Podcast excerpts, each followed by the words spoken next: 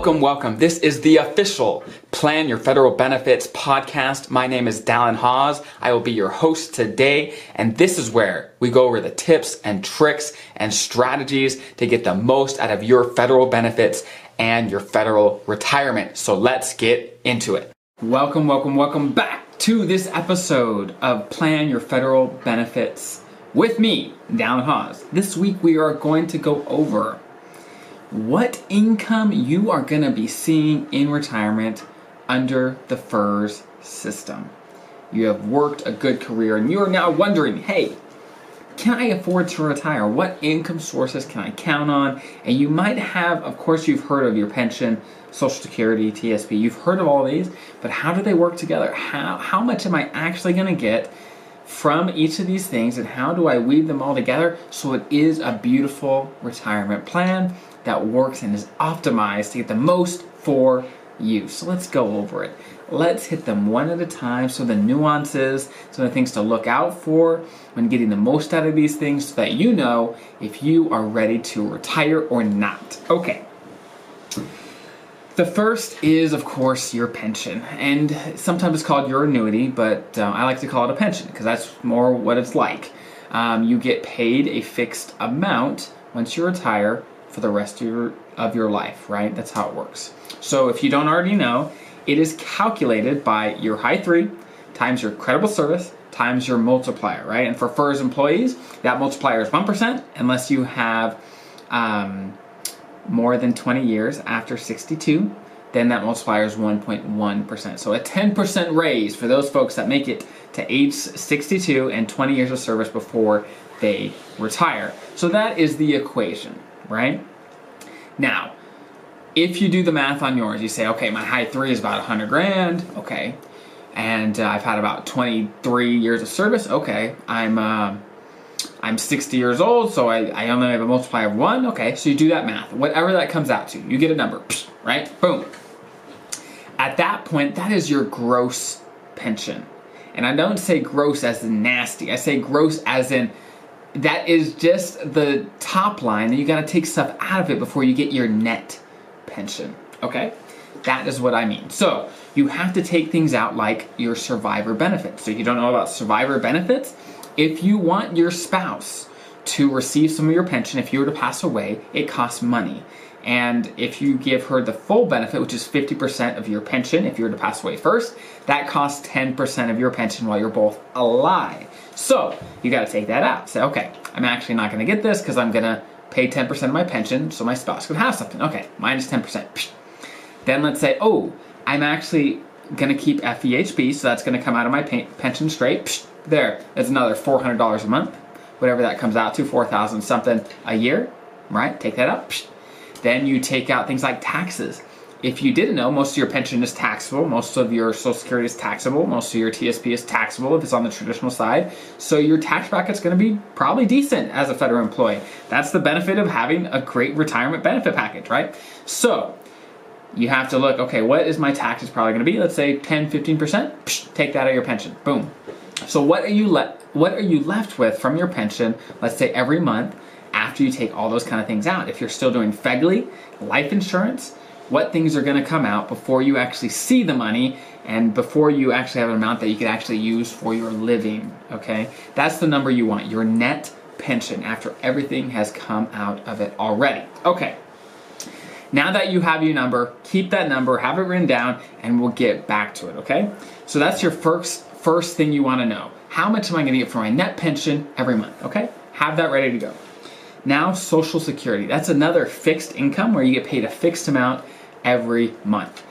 But when it comes to calculating Social Security, it's complicated. You don't want to do that. You just want to go onto SSA.gov and get a login and find your Social Security benefit statement.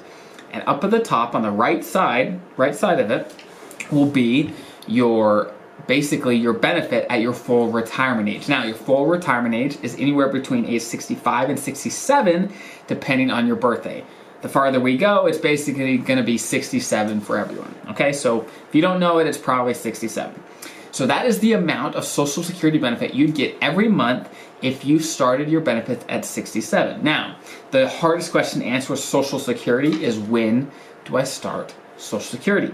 You could start it anywhere between age 62 and 70. Okay?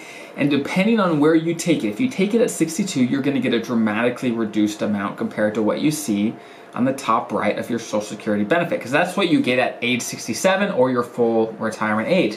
Now, if you wait, let's say your full retirement age is 67, you wait three years till age 70, you're actually going to get dramatically more. Right? I'm not going to go through the exact percentages of how it grows, but just know it grows or it shrinks depending on when you take it.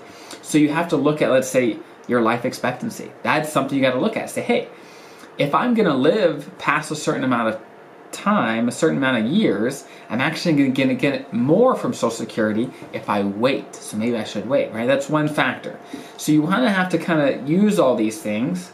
Say, okay, for me, what makes sense? I can take it early, but am I leaving money on the table by not getting an increased amount down the road? And if I do delay it. If I do wait, and let's say I retire at 60 and I delay Social Security until 67, how will I fill that gap of income? Do I have enough of my TSP to fill that gap? Will it kill my TSP where the rest of my retirement is going to be just living off beans and rice, right? How do you have this all structured? Run the numbers for you. But once you kind of know what you're going to get from your pension and your Social Security, now we look at the third source of income for federal employees, and that's your TSP. Now, the question I get all the time is Do I have enough money in my TSP to retire?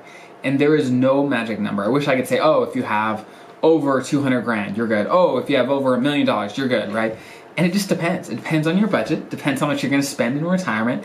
It depends on where your pension is and what your social security is and Medicare and all these things. It depends on everything depending on what you need in retirement, whether you paid your house off, whether or not, whether you, whether you're going to travel, all these things. It kind of weaves in. So you have to look at your situation. But a good way to look at this is say, hey, okay, my fixed income is my pension and my social security. Anything above that that those don't provide, I'm going to have to provide from retirement savings or your TSP. So, do I have enough, let's say, to cover the gap between when I retire and when I start Social Security?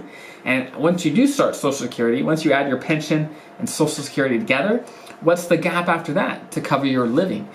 If that covers your entire living, awesome. If not, what's the gap? And of course, we won't know everything. We don't know how much your TSP is going to make. We don't know how fast it's going to grow. We don't know what tax rates are going to be. We don't know inflation. We don't know a lot of things, but you can get a pretty good feel to say, hey, each year in retirement, I'm going to need X amount for my TSP. And there's only 100 grand in my TSP. Is that going to last for, let's say, a 30 year, 35 year retirement? you can get a pretty good feel with some basic assumptions about how much you're going to make when you invest. You could get a pretty good idea just by looking at the numbers, writing them all down. It's not going to be perfect, right? And we're just guessing anyway. Even if you work with a pro, even if you work with me, I'm a financial advisor, I do this all the time. There's still some guesses where there are assumptions. We don't know where inflation's to be, right? We're guessing based on history. They're educated guesses, but it's still guesses where we don't know exactly how it's going to go. And as we get closer to life events, we'll have more information about what's happening. As you get closer to retirement, you have more information about the environment and the economy, and you'll be able to make better educated decisions. The key is just getting as much information now so you can make adjustments. So let's say you're five years out from retirement. You say, hey, look, I don't know exactly what it's going to be, but based on my numbers, it looks like it's going to be pretty tight. Like if I retire when I want to at 62, it looks like I'm, it's going to be tight with my TSP. I may be fine, but it may not last 35 years to cover as much as I need to supplement my fixed income, right? So I am going to really dig down right now and invest the next five years as much as I possibly can in my TSP to get that beefed up. And when I hit age 62, if I feel like it's plenty beefed up, then we'll make it a decision then. You have to kind of think like this with all the different options the things that you have to do now to improve your results down the road. But again, those are your three main income sources for most federal employees. Some federal employees have, let's say, military retirement or a disability VA retirement, and you have to kind of take those into account too if that applies to you. But if not, then you have, of course, your pension, your Social Security, and your TSP, and you have to decide how they will all come together to make, like I said, a beautiful retirement plan that, of course, there are going to be some assumption, assumptions in there with some guesses, but that so that you can get the very most out of it that you can to really maximize those benefits. And so you are educated so you don't get blindsided with rules that you didn't know or maybe you say hey i didn't know that um, 10% of my pension was going to be reduced if i wanted to survive event i didn't know that right you will get blindsided unless you really start learning keep listening to the podcast keep learning from these youtube videos whatever learn about your benefits so that you're not blindsided by anything in retirement. It's so much easier way before, let's say decades before. I mean, that's the best time to prepare, decades before retirement. But it's way easier a few years before retirement than right retirement to make adjustments to get to where you want to go. Okay, I hope this is helpful. I hope this is a good reminder to prepare for the future and your incredible FERS retirement. I will see you next week. And again, thank you for making to the end of my video, the end of my podcast. I hope this brought value to you and your life. My goal with this content is to bring as much value to as many people as I possibly can. So please, if you can, if this brought value to you, please show your support, subscribe, hit the thumbs up, comment, give me feedback about what you want to hear about, what you want to learn about, and how you can get more value out of this and so that I could do the very best I can to make this the best channel for my viewers, for my listeners, the very best I can. So again, thank you for being here and investing in yourself and in your future. And I will see you next week.